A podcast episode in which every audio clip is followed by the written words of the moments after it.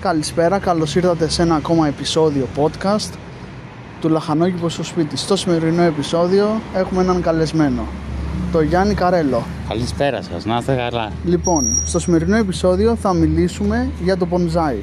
Γιάννη, θέλω να μου πεις το bonsai πώς πάει. Το bonsai πάει πολύ καλά από τότε που το άλλαξα θέση. Το χτυπάει πιο πολύ το φως.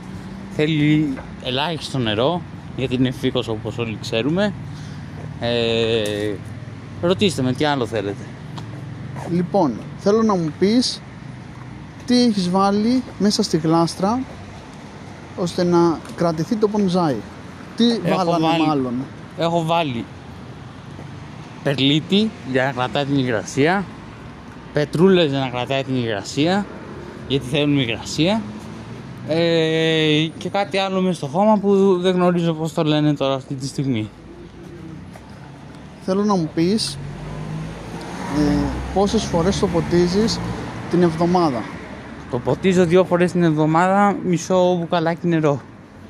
Θα πρότεινες σε κάποιον που μας ακούει αυτή τη στιγμή να πάρει μπονζάι Ναι. και τι τιμές έχει.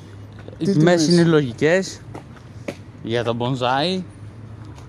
Μην ξεχνάμε ότι έρχονται και από μακριά, έρχονται από την Κίνα, από την Ιαπωνία.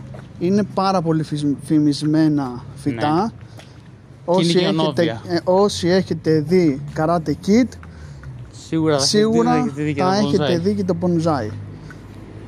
Αυτό ήταν το επεισόδιο. Καλές καλλιέργειες, καλές οδιές και θα τα πούμε στο επόμενο επεισόδιο.